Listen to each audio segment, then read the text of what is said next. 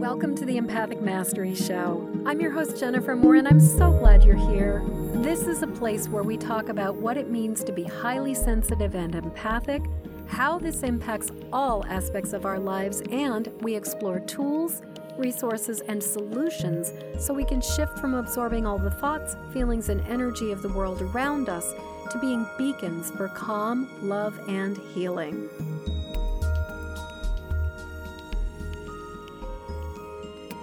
Am so excited to have my dear friend Kris Ferraro here today. First, before we go into talking about all of this, how about you introduce yourself and tell people who you are and what you do and how people can find you?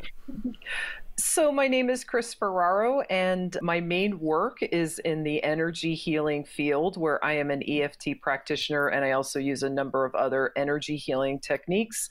I work with people a lot on chronic anxiety and other debilitating patterns. I came out of social services where I worked for 15 years, and I have been a healer for 13 years, full time for six and a half, almost seven. So, I've been in this uh, game for a long time. And I started out in this field taking two divergent paths. One was in the spiritual realm, where I was studying consciousness and learning affirmative prayer. And I became a licensed spiritual practitioner, which was four years of in-person classes and a year and a half internship so it was not a an overnight kind of thing. I say i have a phd in consciousness as a result. And at the same time i was doing the emotional journey work because of my own debilitating anxiety. So i realized that those two patches, paths could come together and not only could come together needed to come together. So that influences my work. So I'm a spiritual teacher, I'm a speaker, I've taught internationally, and I am an author of now a second book. You are an author of not one, but two books. Do you want to share a little bit about the first book and just let people know about that one? Sure. I was asked by St. Martin's Press to write a book on energy healing for a series that they were doing with called the Start Here Guides for Beginners. So they wanted to do an uplifting series on to introduce people to practices like meditation and they needed someone to write on energy healing and I had 6 weeks to do it. And uh, I didn't do anything for two weeks and I ended up writing it in four. And less than a year later, the book came out. So uh, I say I gave birth to the book by whiplash. And it's a wonderful introduction to energy psychology methods and learning how to be our own emotional healer. So that's the first one.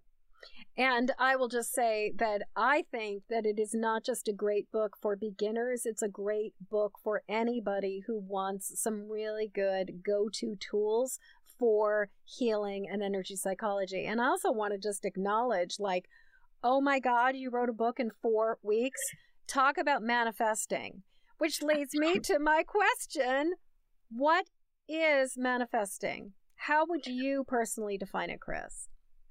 I would define it as looking at life from the inside out rather than from the outside in. Most often, when we're trying to achieve something in our life, we think we have to do that thing out there. So we want this career, we have to get that degree, we have to accomplish that thing. And yet, all of creation comes from an internal process because there is only one energy that has created all of life, including each of us and all the levels and dimensions of both of our beings and everyone else that's listening to it and everyone else on the planet, there really is no separation. So when we understand that our thoughts and our feelings and our intention and intention can direct and create good in our lives in a variety of ways, manifesting is a proactive way of going about doing that. Mm, I love how you're talking about or acknowledging the distinction between the sort of inner world and the outer world. And I recently heard somebody talking about the idea of true abundance and manifestation is an inner job as opposed to being defined by our external circumstances. So, true manifestation is not about the amount of money you necessarily have in your bank account at every single moment, as much as it's about the deep sense of all is well in my world and I am okay. And I am, you know, yes, circumstances can be challenging, and I am creating the life that I want to live. It's so important for all of us to do that. I believe that each of us has a unique soul and that our souls are here to create and to be in service to humanity. But sometimes life gets in the way. And so we can get distracted, we can get put off, we can go through traumas and debilitating experiences, we can feel misunderstood and believe things about ourselves that just simply aren't true.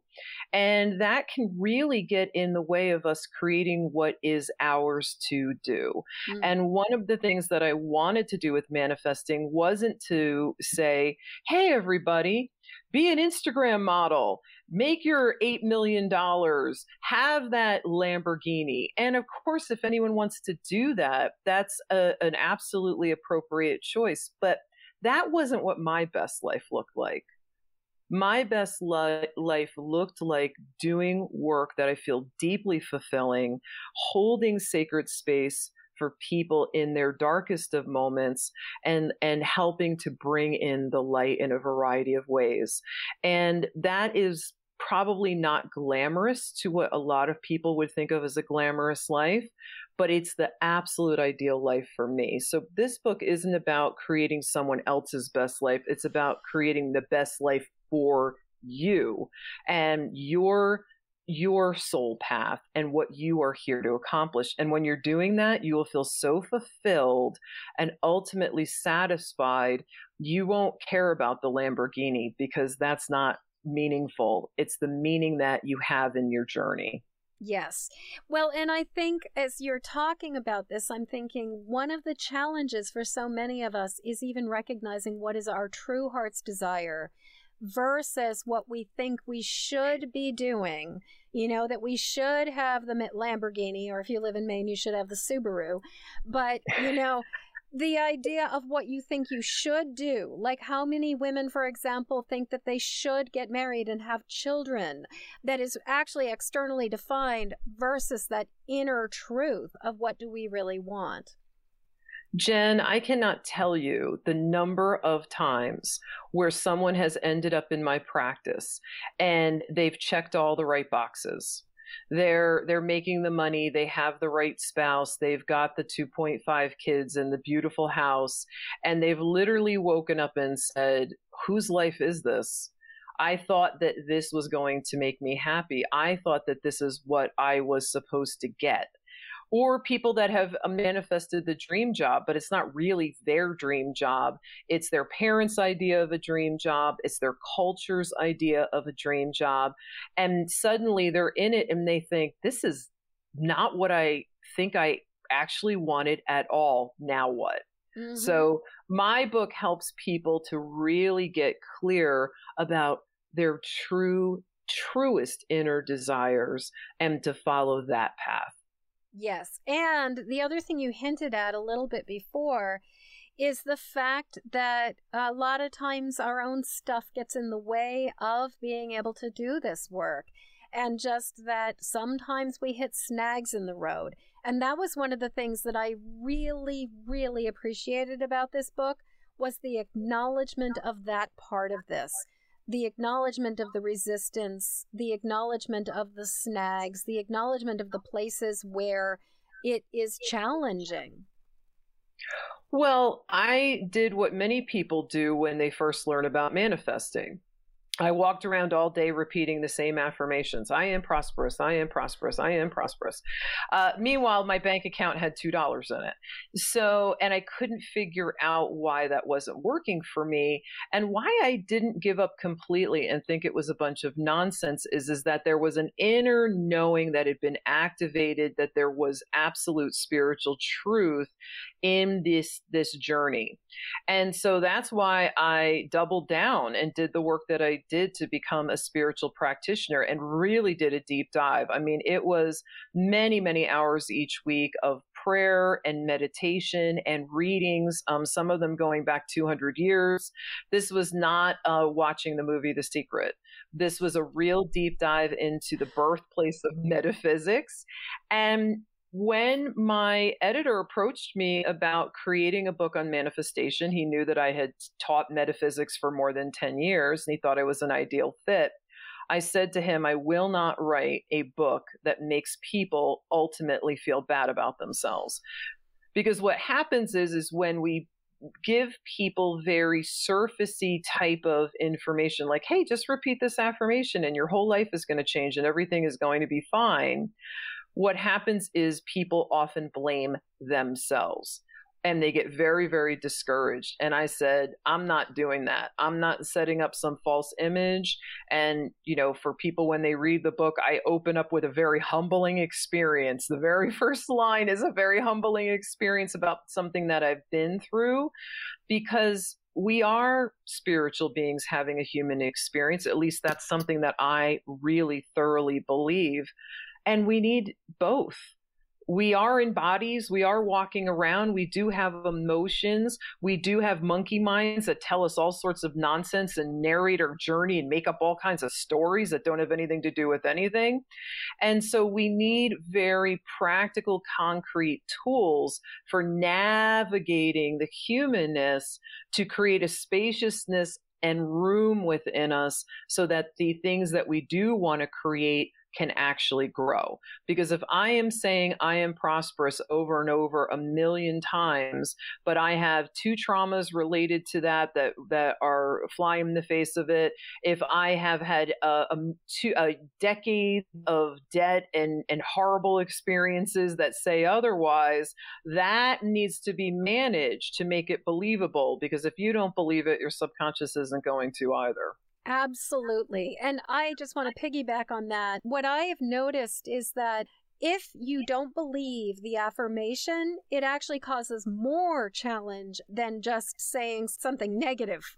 Because if there's that cognitive dissonance between, I've got a million, billion, trillion dollars, and the $2 in your bank account, the reality of the situation is going to win every single time. And I think that that is one of the reasons why affirmations in the old school approach is just not effective and really doesn't cut it at all. Yeah. Well, and I think we need to recognize that the the masters of old, the transcendentalists are a part of this. The the Mary Baker Eddies of the world, the Emmett Foxes, were living uh, lives of of a simplicity that we are not they didn't have access to the information we do. They weren't inundated and bombarded with with information and programming that's in advertising and in social media. They were living different lives and it may have been easier to just say an affirmation over and over again back then, but not so much for us now when we can find evidence all around us that says otherwise. Right. And back then, I don't think there was as much paranoia. I don't think there was as, ma- as many examples of oh, there's that influencer with the Lamborghini who's living this particular life, and my life doesn't look remotely like that. And I think that just the fact that it took uh, sometimes upwards of like weeks to months for news to travel from one part of the planet to another people just did not have that instant, instant contrast to the reality of their life that we've got now. Which actually leads to the next question, which is so now that we know what manifesting is from your perspective, why now? Why is it so important now? Because the systems that are upholding life as we know it are breaking apart. So we're seeing our political systems, medical systems, financial systems, media systems. There's a lot of systems that have been built on what I call faulty foundations. So they've been built on ways of, of manipulation. They've been built on old ideas about people. And so those things are breaking apart. So that is very uncomfortable but at the same time, it's creating incredible opportunity for the dreamers, the visionaries, the light workers, the the big compassionate people, the empaths, to now be a part of actively recreating a whole new world. And so we need to be able to do that. And for me to be able to be a creative being and to help as many people as I possibly can, it's important that I have a roof over my head and that my bills are paid and I've got food in my fridge. I live a, a fairly frugal lifestyle because hey, I'm a Capricorn and also I'm also coming from working class people, but that's part of my values and, and I actually enjoy that. But I have been able to give more money than I ever have before. So I shared on my newsletter that two weeks ago I got out of debt for it took it's been 16 years and I am officially out of debt. And at the same time, I have donated more money than I ever have.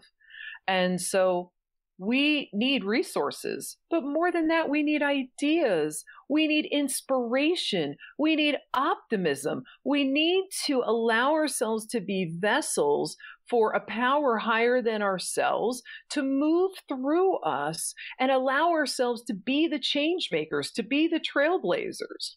And so it's important that we believe in possibility.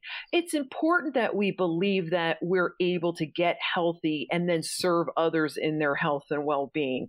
It's imperative.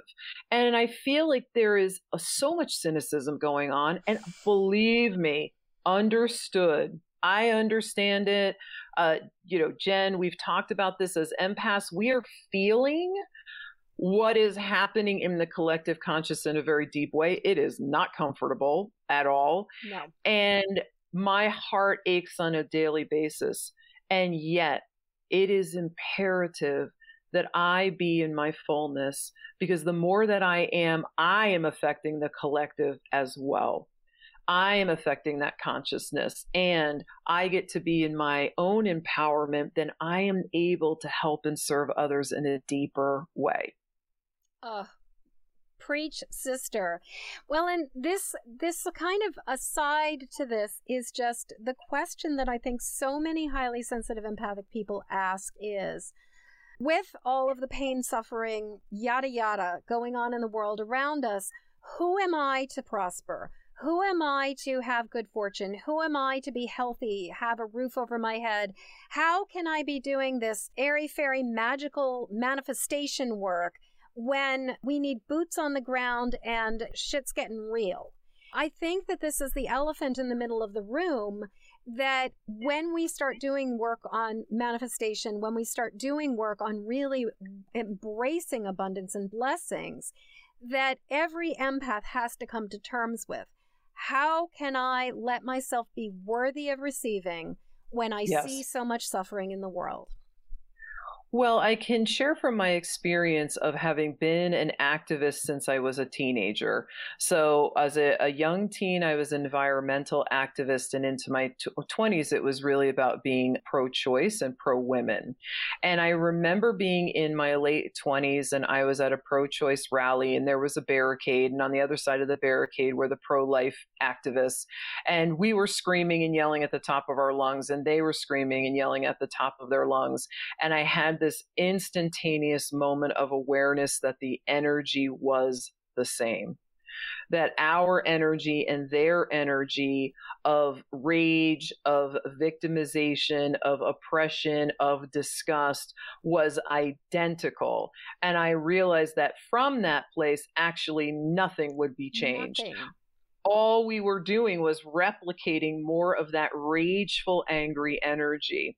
And from that day, I stepped back and I handled my activism in a very, very different way.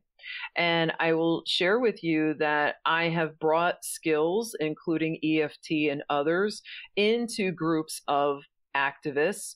And what I have said to them is if you are disempowered, if you are unable to connect with people that are on the other side of the line, you will never actually get anywhere.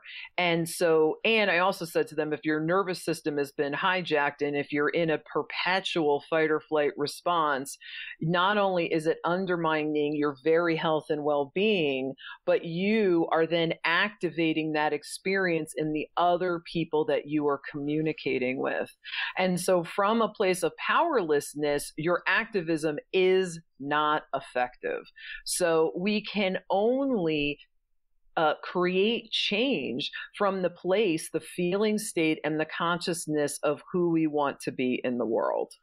Just so amazing, Kris. Thank you so much. That was just like preach. So, so, so good just really appreciating that. You remind me of not only within activism, but I've had conversations with my friend Britt about the rescue world as well, and how so many people go into the world of animal rescue with just bleeding heart the deep pain because there is so much pain and yet yes it's it's it's almost like we have this weird false equation in our culture that we have to suffer in order to make changes. And the paradox is we actually have to raise our vibration out of suffering in order to truly facilitate change.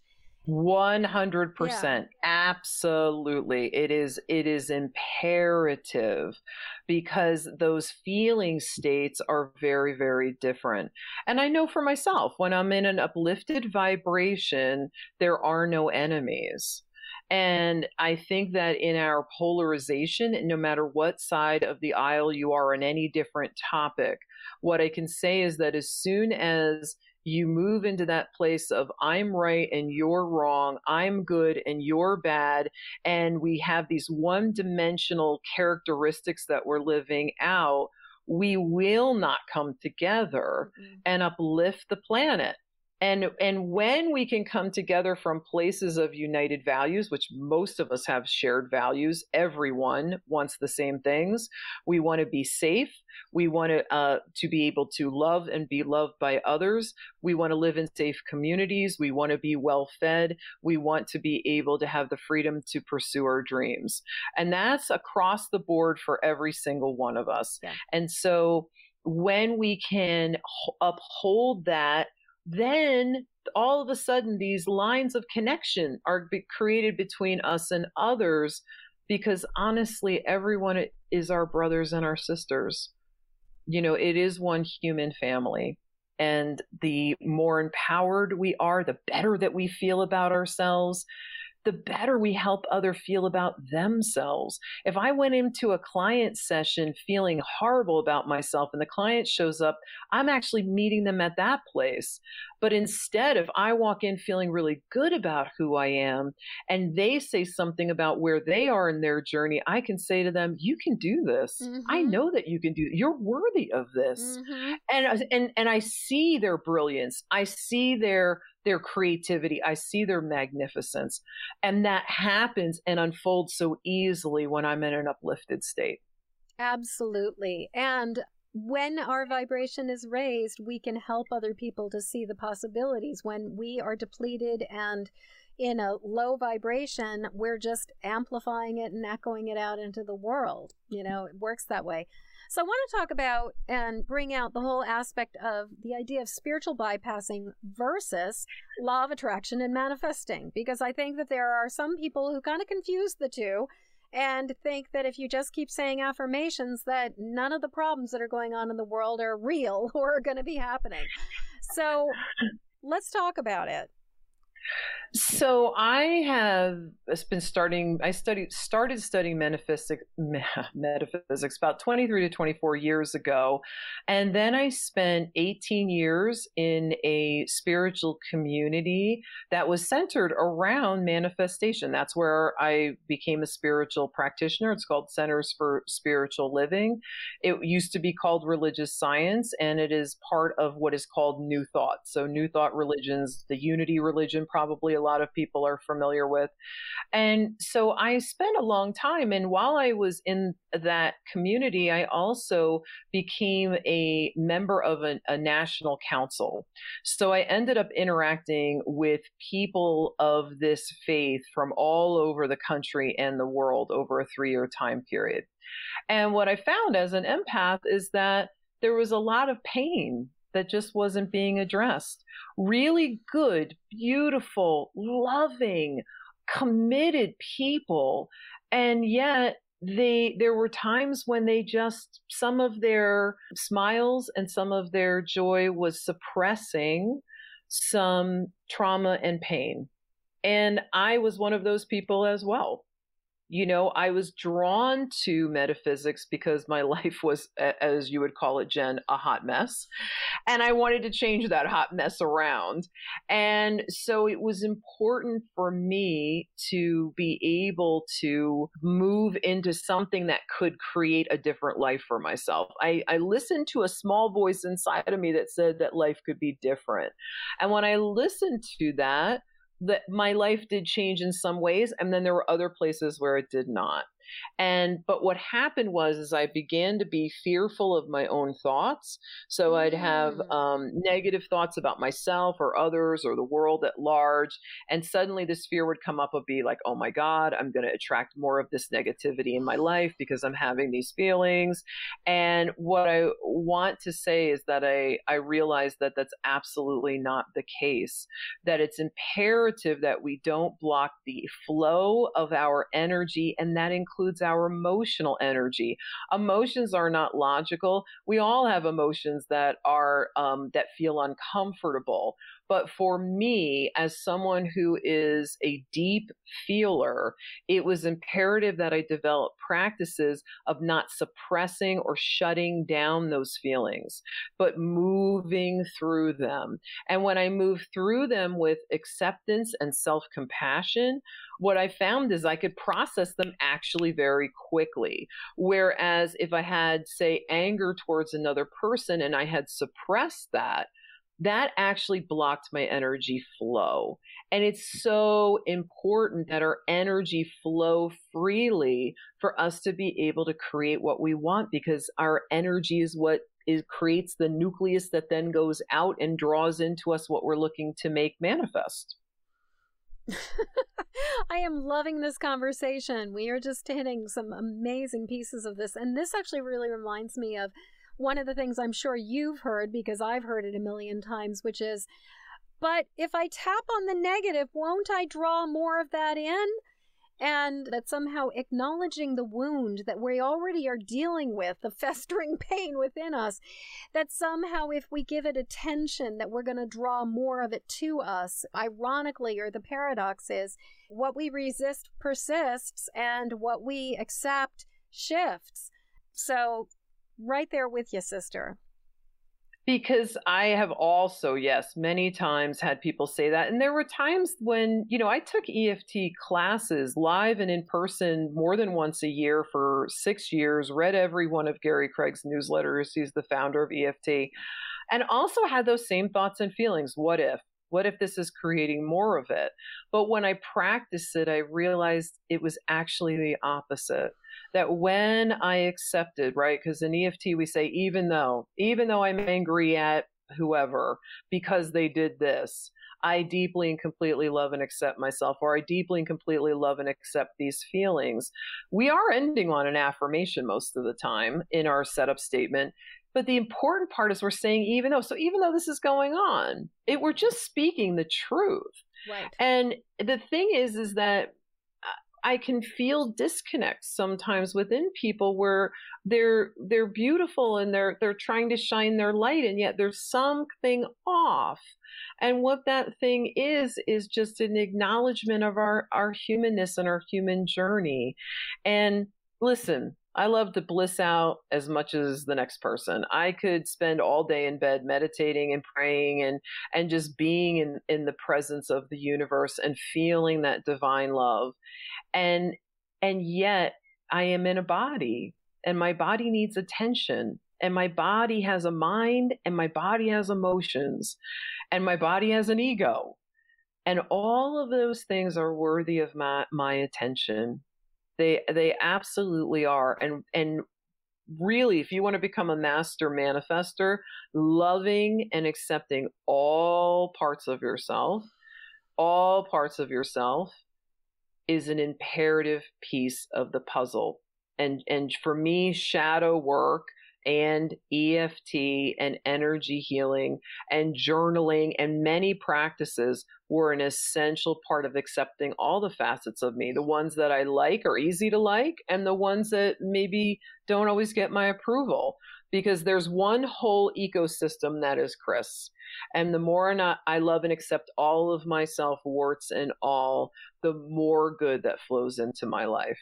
Absolutely. Well, and I think that when we can cultivate that appreciation for what is, we draw more appreciation and things become more in sort of congruous to what we desire and we really hope for. So, you mentioned the whole thing of be careful where you practice, and apparently you have sort of a funny story. So, uh, care to share the be careful where you practice story with us? so manifesting has a lot of practices. I mean, it is just chock full of things to actually do. I like having things to do myself. I like giving people practical things that they can do. And so I share a variation of a healing practice that comes out of Qigong. And it's that you uh, take an egg and you blow your your anger, your fear, your worry into this egg, and then you throw it against something. And, and they recommend that you throw it against a tree. and so I was having some money problems. I was desperate. I spent my last $2 on a dozen eggs and I went into a park late at night. And this park was in a suburb, so it was surrounded by houses. And in traditional Chinese medicine, the liver corresponds with anger and the color that it corresponds with is green. So the, the thought is that you blow your anger into these eggs and you wail them at green trees, particularly pine trees, because they're so green all year round. And so I was doing that. Eh, you know, I wasn't, I was doing it silently. I wasn't screaming and yelling at the eggs, but I was clearly in touch with my anger and my frustration about my financial picture, blowing it in and wailing them until all of a sudden lights came on in a house and then not long after a police car showed up so i dove into this bush that was filled with prickly thorns and i'm hiding out and i can hear these people come out and say that there were these teens and these teens were doing pranks in the park. And for the record, I was 32 and I acted alone. There was no one else there. And at the time, I thought, this, you know, eh, now the person that I am now, who's not as easily embarrassed, would have just come clean. I think I would have just come out and said, This is what I'm doing. But when you think about it, if I had approached law enforcement and said, Hey, listen, I've got some money problems and I'm blowing my frustration into an egg and I'm wailing it. It's a power process for Qigong. I don't think that it would have been so well accepted. And so, because of that, uh, I just want to say be careful where you practice because I have a lot of things where you can go into the woods and throw a rock or take a stick. Uh, you know, make sure that you are alone when you're doing that so you're not upsetting and scaring other people. And mindful of your environment for sure. Yeah. I've heard a similar practice that uses coconuts where you put all of the energy and your negativity into the coconut and then smash the ever living, you know, like throw it and smash it against something.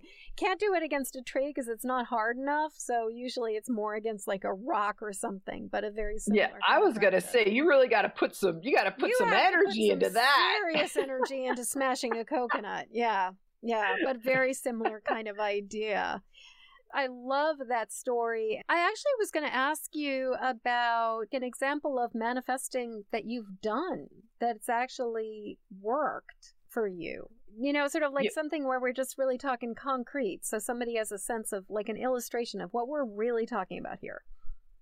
One of my favorite practices that I've used myself and is in the book, I call the fine art of using lists for manifestation. So, I was working in social services. I live 12 miles outside of New York City. It is a very, very expensive real estate area, both as a, a, tenant and buyers.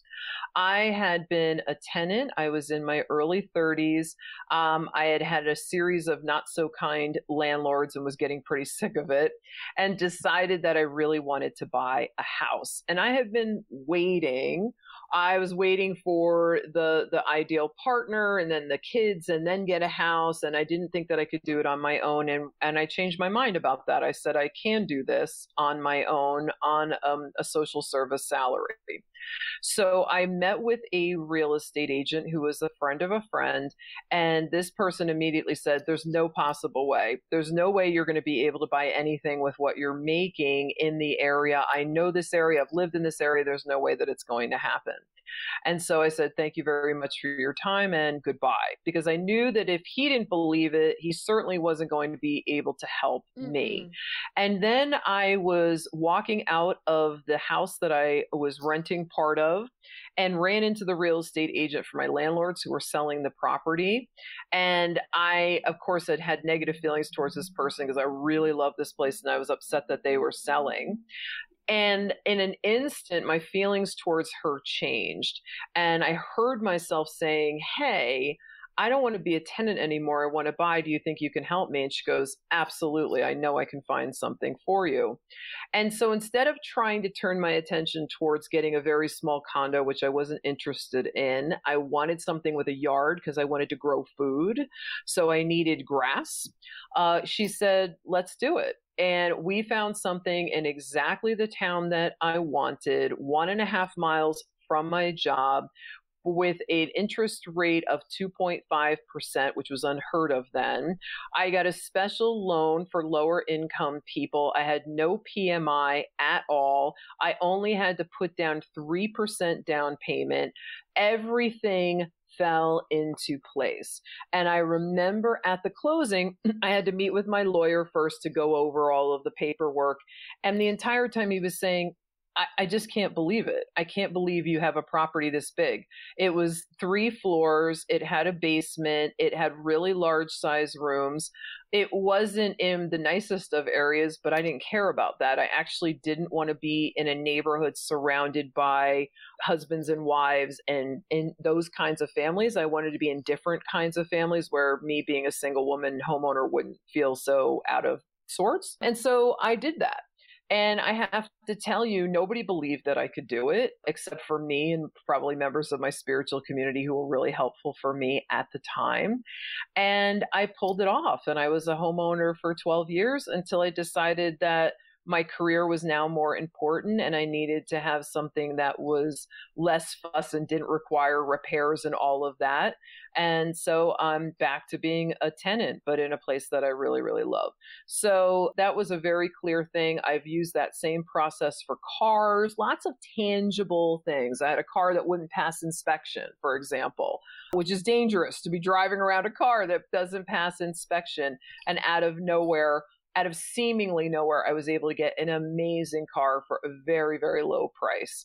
So, and in fact, when I manifested that car, I said, I will never not do this again. Like, I'm only going to approach creating in my life what I want from the standpoint of what I did, which was focusing on what I wanted, envisioning and knowing that it was possible, and dealing with my doubts and resistance because it the inspired action, it was very few things I needed to do for all of it to unfold and fall into place for me.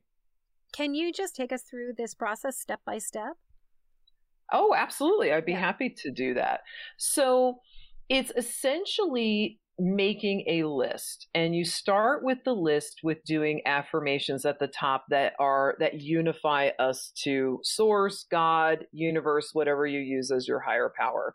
So i may use something like there is only one power and presence in the universe and this is god.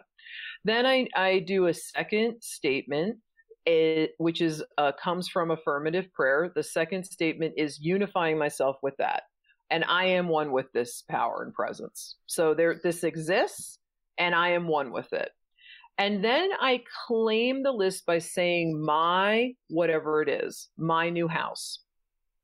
Then what I do is I start creating a list of attributes of what I'm looking for that in that experience. So with a house, uh, how big do you want it to be? What towns do you want it to be in?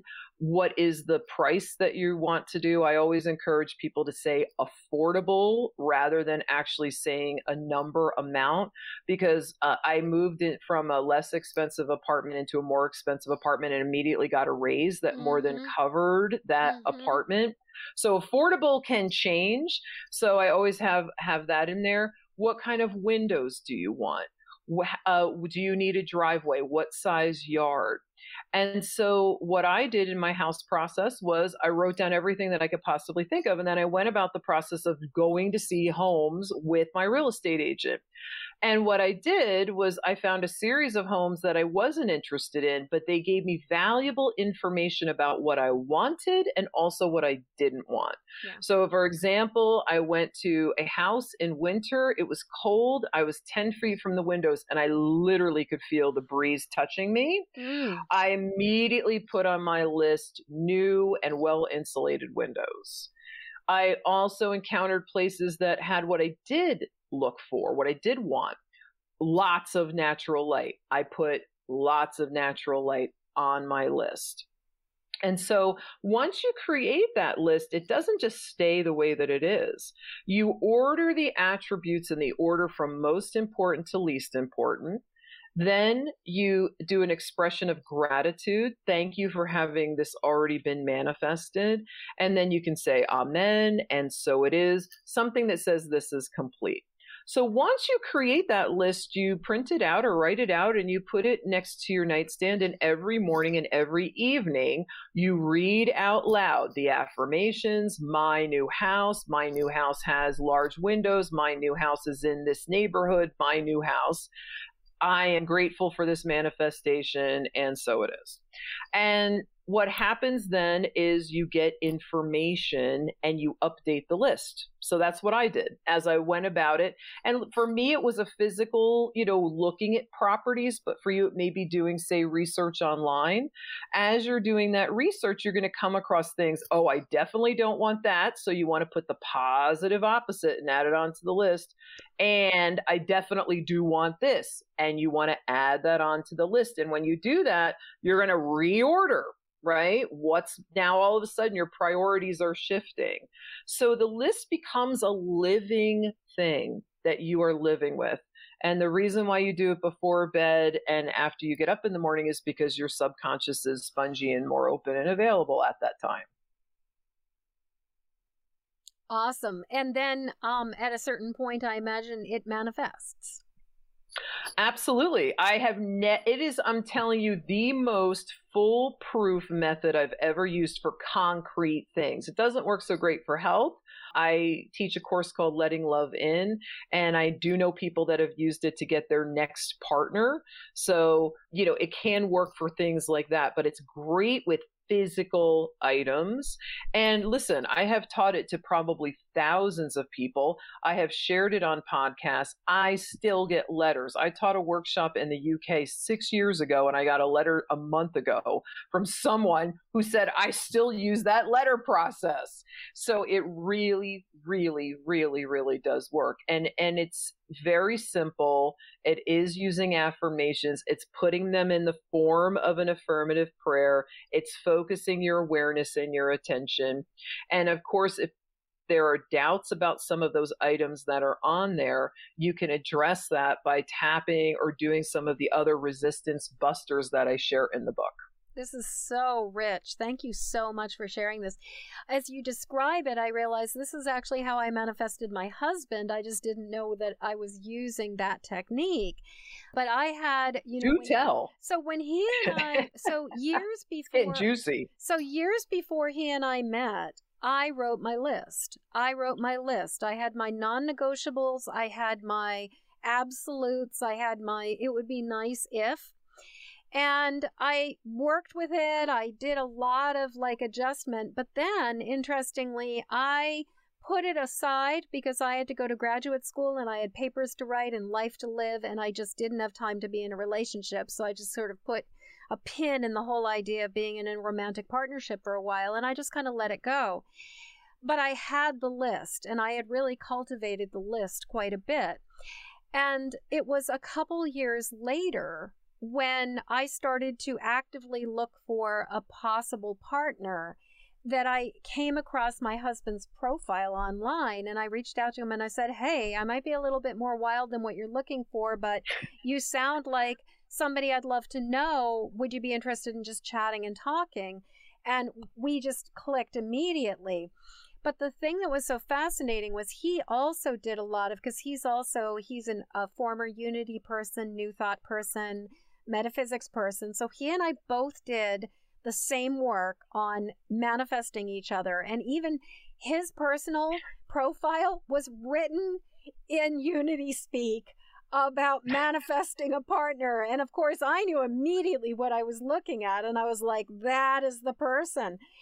So once we sort of had admitted we both were really into each other and were interested in pursuing the relationship, we both discussed and brought out the list each one of us ticked off absolutely every single thing on the list for the other one, including the um, not only the non negotiables, but the negotiables, like the I'd like this, it would be nice if this. The one joke I have, or the one thing about my experience that I completely did not even consider, was it never dawned on me that I would attract a responsive, sensitive, compassionate, empathic, wonderful partner who was also a mad fiend for sports. I had never, ever been in a relationship with anybody who was a sports enthusiast until I met my husband. And that Oh, was, I'm so sorry. it came as such a shock when I'm like, this is this person is like my dream person. He fits everything, every single thing, and he is like mad for basketball and mad and, and loves football. So my only joke has always been, you know, next time if I ever had to write the list again, I might find a way to say really sports. doesn't care about sports. but I also um, know more about basketball than I ever would have dreamed in my entire life and understand the game. Like, I really, f- football, forget it. I still cannot grab, I just cannot wrap my brain around football and the subtlety of it. I get the points of the big, you know, you get it from the ball from one end to the other end. But the subtlety of football, I've just never been able to get. But basketball, I actually really started to, I was like, if you can't beat them, join them but I used a very similar. Jen, I'm going approach. to trust. I'm going to trust that that basketball knowledge is going to come in handy in some pivotal, unusual, and mysterious way. Well, it certainly has been useful over the years, just in terms of being able to meet people where they are, and especially talking with dudes. It's like if you can talk basketball, you can talk. Being able to talk sports is an entryway in to building bridges with people, which kind of goes back to that whole thing of seeing the humanity in somebody, even if we perceive ourselves as being really different. Sometimes those kinds of things that we may not necessarily love, once we really know how to have a conversation about it, I think it can be an incredible bridge builder. So see, it's come. It has come in handy, and you've ended up enjoying it. So Yeah. yes, that that and that's something that when people have used this to manifest their partners, you're going to laugh. They always come back and say, "Yeah, but there's this one thing." Because we and I think and I say, really, I don't want to hear about it. Yeah, you just yeah. suck it up. Suck it up, buttercup. Well, and that was the thing for me. I was like, are you willing to throw away everything you've been asking for? Like, you manifested this. And so, sucks to be you, honey. You're going to watch some basketball for the rest of your life. Oh, well. You know, it's it's not the worst thing in the world. And I and it's I- worked and it's worked out quite well, has Yeah, it not? yeah, we are about to celebrate our 20th wedding anniversary um on September 23rd. So, woohoo, you know. Woohoo! Yeah, we, we it it's it's a good partnership and it it works and I man we mutually manifested it. We both were I wor- love working law of so attraction and brought each other in. Yeah. that you did that. Yeah. So bonuses and resources. Ooh, okay. Ooh. So for my last book, I reached out to some people in my circle and said, "Hey, do you want to create some bonuses to encourage people to not only check out the book, but also to learn more about people in the EFT energy psychology community. And of course, Jen, you were one of those people. And so it was so fun. And this time I got to expand the circle out of who I was inviting. I happen to know people that are astrologers and are coaches in a variety of other different ways. I, my friend Juanita is an amazing Reiki master, but she does these sound baths with uh, with gongs and bowls that are just absolutely healing and nourishing. So I reached out and said, "Hey, does anybody want to come to the party with me?" And a lot of people responded so beautifully. So for anyone that orders the book from now through the end of September, it has access to these bonuses. My bonus is that I'm going to do a big live manifestation ritual online in October, and everyone is invited. And I hope to see you all there. And there's a slew of other things. My friend Ilona did a beautiful webinar where she teaches about how manifestation and astrology work together. How when we're working with our own astrology, we manifest better. And there's many other things. There's PDFs. A- Andrea Lewis, who's part of our Spring Energy event community, did a beautiful Ho'oponopono audio, tapping audio for forgiveness. Mm. So there are 10 really extraordinary uh, bonuses. Jen, do you want to talk about the bonuses that you offered? Because you went above and beyond. I did, because I mean, I'm a Capricorn with Virgo rising, so I always love zhuzhing everything up as much as possible. I created the Safe to Shine gift basket, and basically, this is all about letting moving beyond the blocks that are inhibiting our ability to let our light shine in the world. And so it's identifying the places where we sabotage ourselves where we shut ourselves down where our fear of visibility is just basically got us by the throat and addressing that and moving past it so that we can really really let ourselves just radiate and be in that place of light and power and joy. So it is, uh, there's a whole bunch of different pieces, like, you know, there's video, there's some work stuff, workbook, there's a collection of resources that I included. So among the resources that you're including, I've included more resources and just really giving people all kinds of opportunities like, you know, look under the hood and really adjust and shift it. And if you buy the book today or anytime between now and the end of September and submit the proof of receipt, then you get this incredible, incredible bundle of resources and bonuses and just awesome stuff. And I easily easily worth 50 times easily. what the cost of the book is. The book retails for $14.99 on Amazon. Yeah. So I wanted to make sure that you all know about that because the bonuses are fantastic. And if you purchase a book for someone else as a gift, let them know so that they can go and sign up and, and get those bonuses themselves. Also, if you'd like signed books, I live in Montclair, New Jersey. My local bookseller is Watchung Booksellers. They have been in business for 30 years. This mm. is their anniversary year. No easy feat. Uh, I know the owner and the manager personally. They are the most wonderful, incredible people. They have been a source of bringing the community together for so long. They are selling signed copies of the book. I went yesterday and signed a whole slew of copies, and they do online orders. So you can go to them. You don't have to be in the New York City tri state area to go there. You can actually order it and they'll mail it to you. So know that that's available. And then I want to talk about the resources. So while I was writing the book, I said, this needs to be a multimedia type of format. I love books. I love paper books. I have a huge amount of paper books, but I don't know about you, Jen. I have those moments where I'm reading visualizations, affirmations, meditations. And first of all, sometimes they're too long to remember. So I close my eyes and I don't remember how to move along with what they're instructing me to do. So what I did was I created an entire multimedia website using the materials from the book. So there are 24 audios all of the affirmations, all of the prayers, all of the visualizations, all of the meditations have been turned into gorgeous audios so you can go on mm. and download them and listen to them. Also, I personally do not like writing in my books. I find the journal questions do not offer enough space. I write fairly big. So I took the quiz. There's a 30 question quiz in there and all of the journal questions and created a whole series of downloadable PDFs. So you don't have to write in your book. You can just go in there and print them out. So if you ever wanted to lead a, a book group, these are fun things that you could do in a book group. There are two Spotify song lists that are listed in the book. Well, I went to Spotify and I created them because not so fun to look at a list of songs. It's a lot more fun to listen to the actual songs.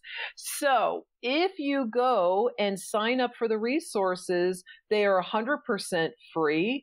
They are for anyone who buys the book from now until the end of time. And there are two different sign up lists. So when you go to manifestingbook.com, you're going to see a place where you can, it'll bring you down on the page to where you sign in for the bonuses. And then there's another one where you sign in to bring it down and go down to the resources. So you get to actually take these materials and really work with them in, in much deeper ways than you would have been otherwise. And that has been a, a true labor of love all at my own expense, but it's because I wanted to bring the materials of the book to life. So it's not just words on a page, but experiences that you can have with these resources.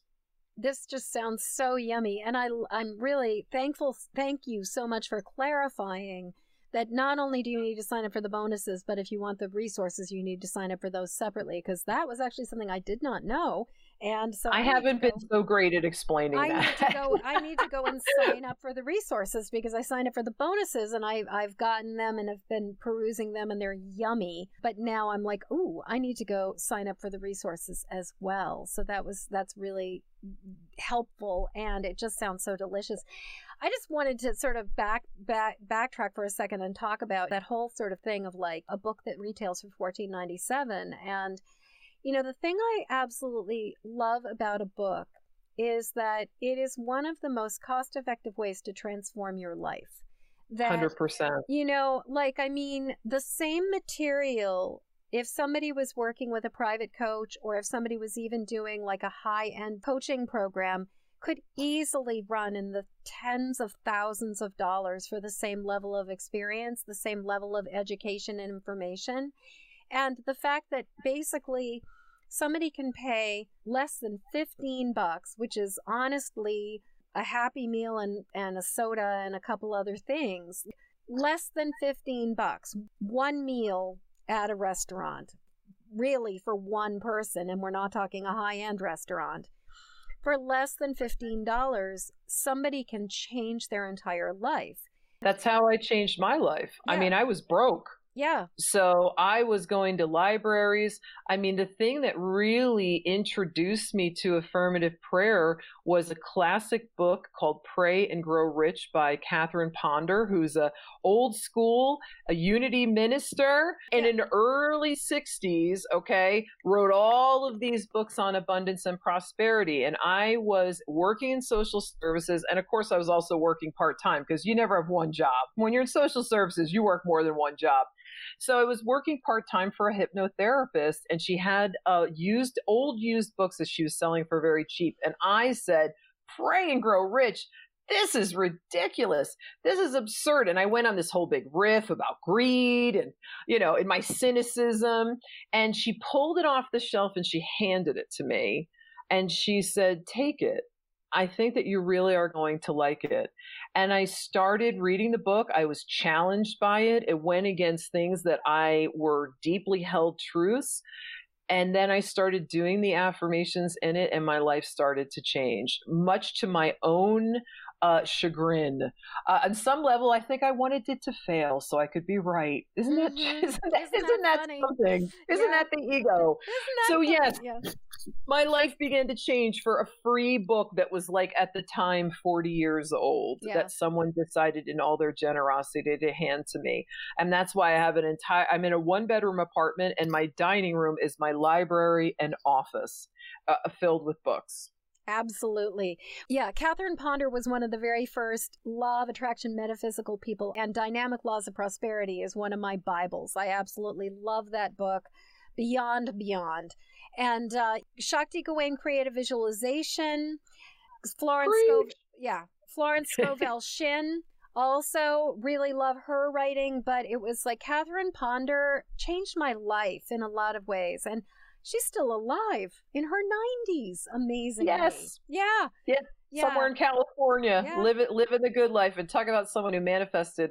You know, when you said that and you started listing those authors, all of this, all of this emotion came up for me because I thought I am now a part of them. I'm now a part of that group. I'm now a part of that tribe of bringing s- similar materials and skill set out to people and and I'm telling you this stuff saved my life and I'm so grateful that I get to be a part of that tribe. You're making me cry because I'm just thinking, Kris, someday there will be another set of women who are on some kind of live stream talking about the launch of their book and talking about how your book manifesting was the thing that took them out of like this hellhole of a life and allowed them to transform it where they were like you know i read the dynamic laws of prosperity and i read these other things but the problem was they didn't address the issue that was going on for me which was that i had all this trauma and i had all of this stuff and i had all these issues that were blocking me from being able to receive and accept abundance in my life. And then this book fell off a shelf in a bookstore in a used bookstore and it just landed at my feet and i thought huh manifesting by Kris Ferraro i wonder what that is and let me tell you this book completely changed my life that's the thing about books it, the purpose of a book is really like to share information with the world And Yeah. comes from such a place of I want you to have this too. Yeah. The entire time I'm writing it, I want you to have this too. And I procrastinated. I had a lot of time to write this book and I procrastinated and I started in February of 2020 and then boom, COVID hits. And I can't even say all of the miracles that showed up in my life while my practice had quadrupled overnight.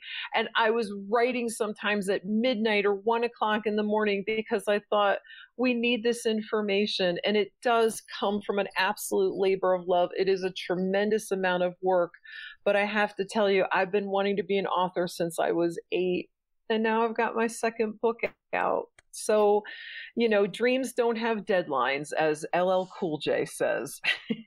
Well, and I absolutely love that. I have a, another a spiritual teacher that I've been working with lately. Whenever we set a deadline or a timeline for manifestation, we're shooting ourselves in the foot. That it's like Agreed. the universe. The universe is going to deliver it when it's time, not any right. sooner. And a lot of times, the problem that somebody has is not that the thing isn't manifesting; it's that it's not coming on the timeline we think it's going to come on. And just, I love that reminder of the universe does not have a deadline. It, it will happen when it's supposed to happen, and no and and well and that pressure that we put on ourselves and on the universe comes from the pain of not having. And the irony of this is that when you dissolve the pain of not having that which you are seeking to manifest it is then when it shows up. You will hear this in popular culture. People will say once i gave up on being in a relationship then I found my person. Once I put that once I put that letter away, then this happened. Once I just said, "Oh yeah, whatever about that." Well, because the focus wasn't on not having. Because the the problem is is that longing is two emotions that are intertwined. It is desire and it is not having the desire. And so in manifesting, it's important that we separate out dissolve the pain of not having and then be in the purity of the desire. And in the purity of that, it doesn't matter when it's going to happen because you're in a place of trust and you're not in a place of pain. Oh, so, so, so, so good. So we uh, are at the bottom of the hour.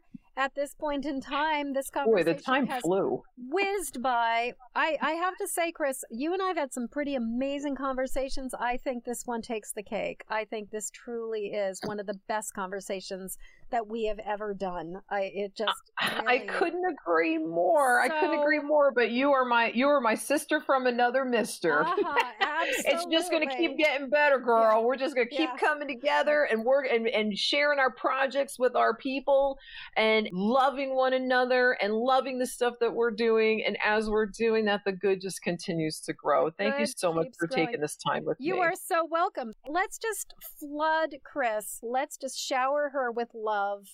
Shower her with love, you guys. And just let her feel how much appreciation we have for all the blessings that she is spreading in the world. Thank you, everyone. Thank you so much for being here. Thank you, Jen. You're such a master at all of this stuff. Thanks to everyone that showed up. Manifest the things that you want, you all. And then from that overflow, share it with others and let other people know that they could be living the lives that they really love. It's possible. It, there's nothing special about me. It's possible for each and every one of us. And I just did the practices that I shared in the book. So that's why they're there.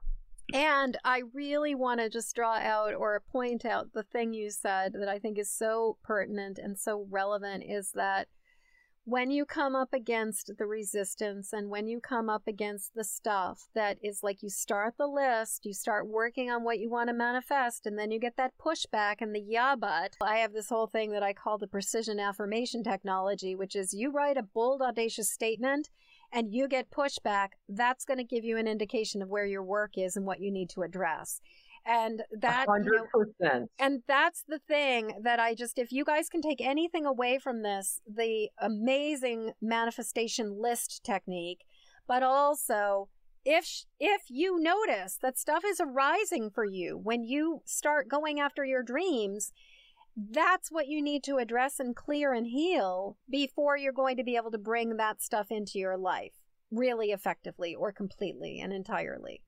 Kris, it has been such a delight to have a conversation with you today. Just such an incredible delight. I am so proud of you. I am so excited for you. This is such a big deal and such an incredible accomplishment. And I know this book is going to spread goodness in the world in a time where we need it so desperately. So, how do people find you and how do people find your book? So manifestingbook.com is where you can find the links, the purchase links. So you can do Amazon or Barnes and Noble. Uh, indie Books is there, so you can use that for the indie books, uh, Books a Million. And then that's also where you can, once you purchase, sign up for both the bonuses and the resources. Uh, my website is krisferraro.com, so K-R-I-S-F-E-R-R-A-R-O.com. And you can learn more about my coaching services, classes, group coaching there's going to be lots of new things coming over the next year from now. So, and if you'd like to sign up for the newsletter, if you go to krisferraro.com and scroll to the bottom, you can put in and you will be on my newsletter. I do a really good newsletter, I, am happy to say, with really good photography and original articles and lots of tips. And I give away tons of stuff, including books from friends. There's going to be a gi- big giveaway of friends' books, including two of yours uh, Jen Empathic Mastery, which is the definitive book on being an empath that I was blessed, blessed, blessed to write the foreword to. So there's uh, that's going to be coming up in about a month or so. It's going to be a big uh, friends friends books giveaway. Ooh. So I give away a ton of stuff, and I I answer all of my emails personally, and I love hearing from people. Awesome, awesome, awesome. So, krisferraro.com is where people can find you, and manifestingbook.com is where people can find the book. So, Kris, I as we're sort of definitely coming to the end of this conversation, I'm just wondering is there any last tidbit, any last thing that like you just like you tune in and spirit is like, "Hey, don't forget to say this one thing." Is there anything else that feels really important? I want everyone to know how deeply we are loved. That there is a force of good in the universe that I call God, and in the book I call Universe, that goes by more names than we could ever list. And when I realized this not in an intellectual way, but I was able to feel this divine love that was for me. Everything in my life changed after that. So I want you to know when you feel alone and when you feel lost and when it doesn't feel possible that this could be true. I know this for you that you are loved and you are made out of love itself and that we are fish that are swimming in the water looking for it. It is within us and all around us. And anything that I can do to help you get in touch with that love, that's my mission statement. Mm, thank you so much for being here, for sharing the blessings of your work. Thank you so much for giving us such a candid, honest, real conversation about what's really involved in manifesting. I think hopefully another thing people will take away from this is that if they're just trying to say affirmations and it's not working, it's not because there's something wrong with them. But 100%. Yeah.